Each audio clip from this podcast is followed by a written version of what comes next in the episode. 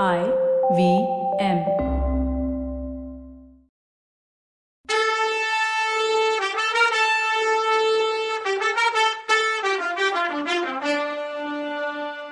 வணக்கங்க. நான் கவிதா பேசுறேன். வெல்கம் டு கதை பாட்காஸ்ட் சிவகாமியின் சபதம். இது எபிசோட் நம்பர் ஐம்பத்தி ஆறு. இந்த எபிசோடோட டைட்டில் கிராமத்து கொண்டாட்டம்.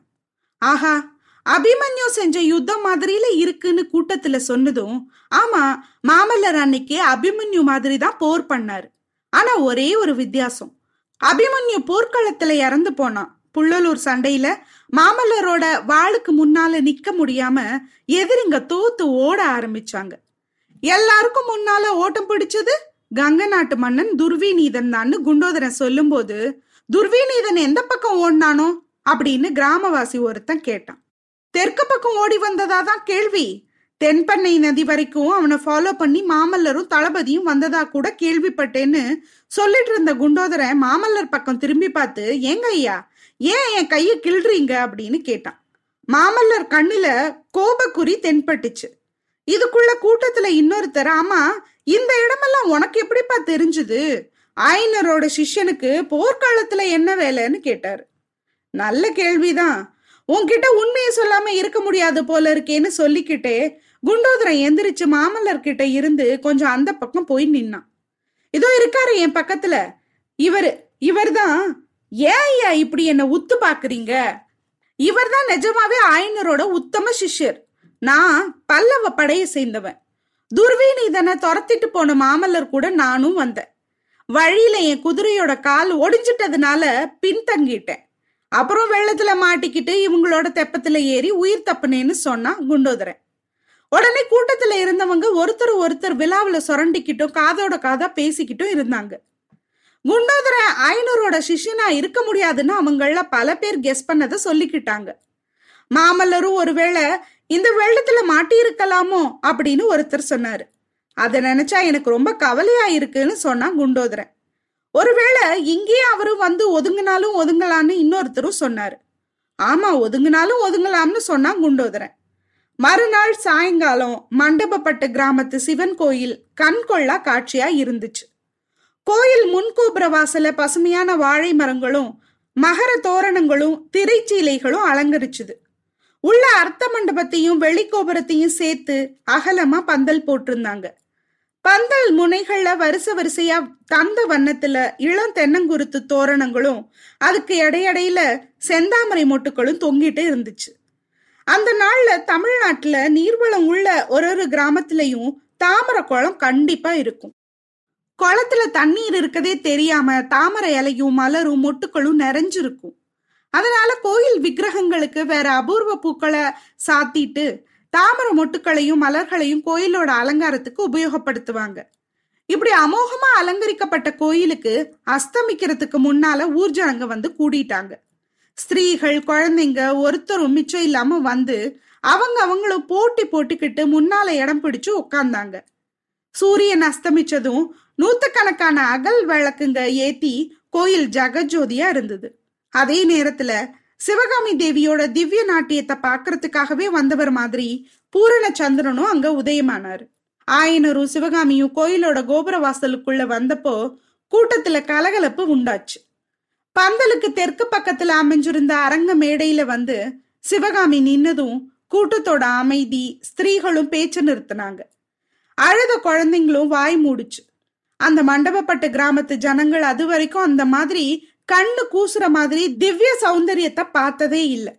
சிவகாமியோட நடன அலங்காரமும் ஆடை ஆபரணமும் அவளோட முகத்துல அப்போ தெரிஞ்ச தெய்வீக கலையும் கிளர்ச்சியும் பார்த்தவங்களையும் திகைச்சு ஆச்சரியத்துல வச்சுச்சு. ஆரம்ப திகைப்பு ஒரு மாதிரி மாறினதும் ஒருத்தருக்கு ஒருத்தர் தங்களோட உணர்வை வெளியிட்டுக்கிட்டாங்க. தேவலோகத்து நாட்டிய தேவதைகளான ரம்பை ஊர்வசி இவங்கெல்லாம் இப்படித்தான் இருந்திருக்கணும்னு சொன்னாரு ஒருத்தர். ஒரு நாளும் கிடையாது. அவங்க இவ்வளோ அழகா ஒரு நாளும் இருந்திருக்க முடியாதுன்னாரு இன்னொருத்தர். இந்த பொண்ணோட அந்த தேவலோக கன்னிகளை ஒப்பிட்டு பேசுறது தப்பு. சிதம்பரத்துல நடராஜ பெருமானுக்கு போட்டியா நாட்டியம் ஆடின சிவகாமி தேவியே தான் இப்படி அவதாரம் எடுத்து வந்திருக்கான்னு ஒரு பக்தர் சொன்னாரு. இல்லாமலா நாவுக்கரசர் பெருமான் அவ்வளோ பாராட்டினார்னு இன்னொரு பக்தர் பரவசமா சொன்னாரு. பளிச்சுன்னு சொல்லி வச்சா போல சபையில திரும்பவும் ஃபுல்லா அமைதி ஆயிடுச்சு சிவகாமி நாட்டிய சபையில ஆரம்பமாச்சு. ஆயனரோட ஸ்வர தாளத்துக்கும் அவர் பாடின ஸ்வர ஜதிகளுக்கும் தகுந்த மாதிரி சிவகாமி ஆடினா. உள்ளூர் மத்தள வித்வான் ஒருத்தர் வாழ்நாள்ல என்னைக்கும் இல்லாத சந்தோஷ உற்சாகத்தோட மத்தளம் வாசிச்சார். கும் கும்னு மத்தள சத்தத்தோட கலந்து பாத சலங்க ஒளி கல் கல்னு சத்தத்தோட சிவகாமி நாட்டியம் ஆடினா. அந்த நாட்டியத்துல மின்னல் வேகம் இருந்துச்சு. மான்குட்டியோட துள்ளல் இருந்துச்சு. கானமயிலோட சாயல் தெரிஞ்சுது. சில நேரம் சிவகாமி பூமியில நின்னு ஆடுனா சில நேரம் வான்வெளிக்கு போய் வெண்ணிலா கிரணங்கள்ல ஆடுனா சில நேரம் நட்சத்திர மண்டலத்துக்கே போய் விண்மீன்களுக்கு இடையில பம்பர மாதிரி சொழண்டு சொழண்டு ஆடுனா. சிவகாமி அப்படி சுத்தி சுத்தி ஆடினப்போ பார்த்துட்டு இருந்தவங்களோட கண்ணுங்க சுத்துச்சு. அரங்க மேடையும் அகல் விளக்குகளும் சுத்துச்சு. கோயிலும் கோபுரமும் சுத்துச்சு. தூங்கானை மாடத்து தங்க ஸ்தூபி சுத்துச்சு. வானமும் பூமியும் மேல கீழே சுத்துச்சு. சந்திரனும் நட்சத்திர மண்டலங்களும் சுத்தி சுத்தி வந்துச்சு. இப்படி வெவ்வேறு கால பிரமாணங்கள்ல வெவ்வேறு ஜதிகள்ல விதவிதமான நாட்டிய வகைகளை ஆடி சபையோர கிருகிருக்க வச்ச பின்னாடி சிவகாமி கொஞ்ச நேரம் ரெஸ்ட் எடுக்கிறதுக்காக மேடைக்கு பின்னாடி போனா. அப்போ சபையில பெரிய ஆரவாரம் வந்துச்சு. ஆயனரோட காட்டு வீட்டுல எட்டு மாசம் இருந்தும் சிவகாமியோட நடனத்தை பார்க்காதவன் குண்டோதரனும் மத்த சபையினர் மாதிரியே பரவசம் அடைஞ்சு போயிருந்தான். நாட்டியம் நின்னப்புறம் அவன் தன்னை மறந்த நிலையிலேயே இருந்ததுனால பக்கத்துல இருந்த மாமல்லரை பார்த்து பிரபுன்னு ஆரம்பிச்சான். மாமல்லரும் சிவகாமி நடனத்துல முழுசா ஈடுபட்டிருந்தாலும் அவர் தன்னையும் தன்னோட சுற்றுப்புறத்தையும் மறந்துடல. அதனால குண்டோதரன் பிரபுன்னதும் அவர் அவனை ஒரு குலுக்கு குலுக்குனாரு. அதுக்குள்ள பக்கத்துல இருந்த அஞ்சாறு பேரோட கவனமும் குண்டோதரன் மேல விழுந்திருந்துச்சு. மாமல்லரோட குழுக்கள்னால தன்னோட நினைவு வந்ததும் குண்டோதர சுவாமி சந்நிதியை பார்த்து பிரபு இந்த தெய்வீக நடனம் உனக்குத்தான் பிரீதி அதாவது சமர்ப்பணம்னு பக்தி பரவசம் ததும்புன குரல்ல சொல்லி முடிச்சான். சந்தேகம் என்ன? கடவுளுக்கு தான் சமர்ப்பணம்னு பக்கத்துல இருந்தவங்களும் ஆமோதிச்சாங்க. சிவகாமி திரும்பவும் அரங்க மேடைக்கு வந்து அபிநயம் பிடிக்க ஆரம்பிச்சா. திருநாவுக்கரசர் பெருமானோட வடிவேறு திருசூலம் தோன்றும் தோன்றும் வளர் சடைமேல் இளமதியும் தோன்றும் தோன்றும்ங்கிற பாடலுக்கு சிவகாமி அபிநயம் பிடிச்சப்போ சபையோர் சாட்சாத் சிவபெருமானையே நேருக்கு நேர் தரிசிச்சவங்க மாதிரி ஆனந்தத்துல மூழ்கினாங்க. முன்னம் அவனுடைய நாமம் கேட்டாளுங்கிற திருப்பாடலுக்கு சிவகாமி அபிநயம் பிடிப்பான்னு எல்லாரும் எதிர்பார்த்ததுக்கு நேர் மாறா சிவகாமி இந்த பாடலை அபிநயம் பிடிக்க ஆரம்பிச்சா. வெள்ள நீர் சடையனார் தாம் வினவுவார் போல வந்தேன். உள்ளமே புகுந்து நின்றோர்க்கு உறங்குதான் புடைகள் போந்து. கள்ளரோ புகுந்தீர் என்ன கலந்துதான் நோக்கினக்கு. வெள்ளரோம் என்று நின்றார் விளங்கிலம் பிறையனாரே அப்படின்னு முடிச்சா ஒரு அப்பாவி பொண்ணோட மனசுங்கிற வீட்டுல வெள்ள நீர் சடையன்கிற சிவபெருமான் ஏதோ விசாரிக்க வர்றவர் மாதிரி வந்து நுழையிறாரு. தூங்கிட்டு இருந்த பொண்ணு திடுக்குன்னு எந்திரிக்கிறா. கண்ணை கசக்கிக்கிட்டு பாக்குறா. யாரோ முன்ன பின்ன தெரியாதவங்க எதிர்த்தாப்புல நிக்கிறத பார்த்து ஐயோ இப்படி சொல்லாம கொள்ளாம என் மனசுல வந்த நீங்க யாரு? கள்ளரான்னு கேக்குறா. அப்போ வந்தவர் கண்ணோட கண்ணு பார்த்து அந்த பொண்ணை உத்து பாக்குறாரு. பார்த்துட்டு சிரிக்கிறாரு. அந்த சிரிப்போட கலந்து நானா கள்ளன்? கள்ளத்தனங்கிறதே தெரியாத வெள்ள மனசு உள்ளவனாச்சே. அதுக்கு அறிகுறியா தானே என் மேலையும் வெந்நீர் பூசிருக்கேன்? தெரியலையான்னு கேக்குறாரு. வானத்துல இருந்த இளம்பிறைய திருடி தன்னோட சிரசுல அணிஞ்சிட்டு இருக்க பெருமாள் தான் இப்படி ஒன்னும் தெரியாதவர் மாதிரி நடிச்சார். ஆஹா அந்த இளம்பிறையோட அழக சொல்லுவேனா? அவரோட கள்ளத்தனத்தை சொல்லுவேனா? இல்ல கள்ளங்கபடமே இல்லாதவர் மாதிரி அவர் நடிச்ச நடிப்ப சொல்லுவேனா? இப்படி இவ்வளோ மனசுப்பாடுகளும் வெளியாகும்படியா சிவகாமி தன்னோட முகபாவத்திலையும் அங்கங்களோட சைகைகளாலையும் கைவிரல்களோட முத்திரையினாலையும் உணர்ச்சியோட கலந்து அற்புதமா அபிநயம் பிடிச்சா.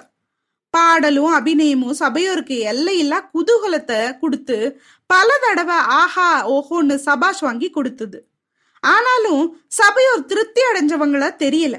அவங்கள ஒருத்தர் துணிஞ்சு எந்திரிச்சு அரங்க மேடைக்கு போய் ஆயனர் காதோட ஏதோ சொன்னார். அது சிவகாமியோட காதலையும் விழுந்துச்சு. சிவகாமி கொஞ்சம் தயக்கத்தோடையே முன்னம் அவனுடைய நாமம் கேட்டாள்னு பாடிக்கிட்டே அபிநயம் பிடிக்க ஆரம்பிச்சா. எவ்வளவோ திறமையோட விதவிதமா உணர்ச்சிகள் அற்புதமா வெளியாகிற மாதிரி அபிநயம் பிடிச்சா. பாட்டும் அபிநயமும் முடிகிற நேரத்துல சபையில பலருக்கு ஆவேசமே வந்துடுச்சு. ஒரு வயசான கிழவர் எந்திரிச்சு நின்னு நடராஜா நடராஜா நர்த்தன சுந்தர நடராஜான்னு பாடிக்கிட்டே ஒரு காலை தூக்கின மாதிரியே சபையில நின்னு நாட்டியமாட தொடங்கிட்டாரு. இந்த மாதிரி உணர்ச்சி வாஞ்ச அபிநயத்தை இதுவரைக்கும் யாருமே பார்த்ததில்ல. இனிமே யாரும் பார்க்க போறதும் இல்லைன்னு சொல்லி சபையர் ஒருத்தருக்கு ஒருத்தர் சொல்லி சந்தோஷப்பட்டாங்க. ஆனா இன்னைக்கு அந்த பாட்டுக்கு அபிநயம் காஞ்சியில நாவுக்கரசர் பெருமாள் சந்நிதியில அமைஞ்சது மாதிரி அவ்வளோ உணர்ச்சியோட அமையலன்னு மூணு பேருக்கு மட்டும் தெரிஞ்சிருந்தது. அந்த மூணு பேர் ஆயனர் மாமல்லர் சிவகாமி இவங்க தான் சிவகாமி இன்னைக்கு அபிநயத்தோட முடிவுல மயக்கமாகி பூமியில விழுந்துடவும் இல்லை. மண்டபப்பட்டு கிராமத்துக்கு வந்து மூணாம் நாள் சாயங்காலம் ஆயனர் சிவகாமி மாமல்லர் மூணு பேரும் கிராமத்துக்கு வெளியே சும்மா சுத்திட்டு வரலான்னு கிளம்புனாங்க. பாறையில படகு மோதி அவங்க தண்ணியில மூழ்கின இடத்துக்கு வந்து சேர்ந்தாங்க.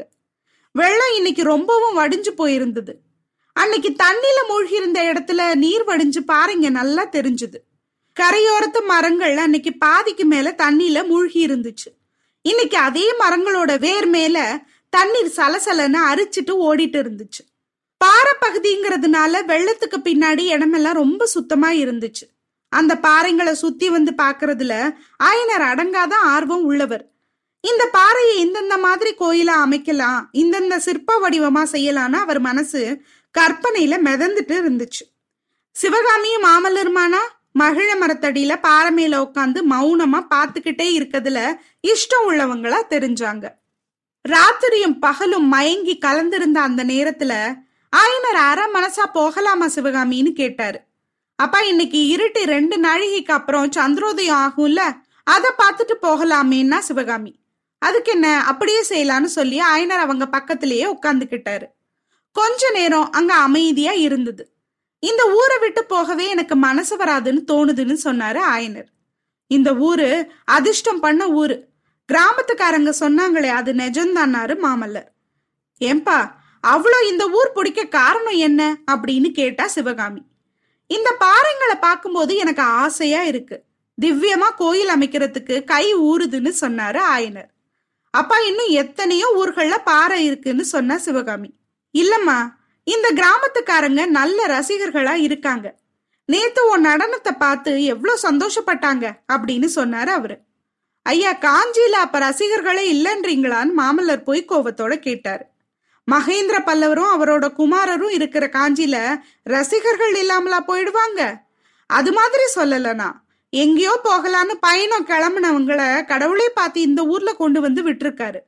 நாங்க இங்கேயே இருக்கணும்னு தான் கடவுள் நினைக்கிறார் போலன்னாரு ஆயனர். அப்பா நாகநந்தி பிட்சு வெள்ளம் வந்த அன்னைக்கு ராத்திரி போனாரே அவர் என்ன ஆயிருப்பார்னு கேட்டா சிவகாமி. நீ இவ்வளோ அப்பாவியா இருக்கியேம்மா. அவர் என்னெல்லாம் வில்லத்தனம் பண்றாருன்னு தெரியாம அவர் கூடயே டிராவல் பண்ற நம்பி. என்னத்த சொல்ல? சரி என்ன நடக்குதுன்னு அடுத்த சொல்ல பார்க்கலாம். அது வரைக்கும் நன்றி வணக்கம்.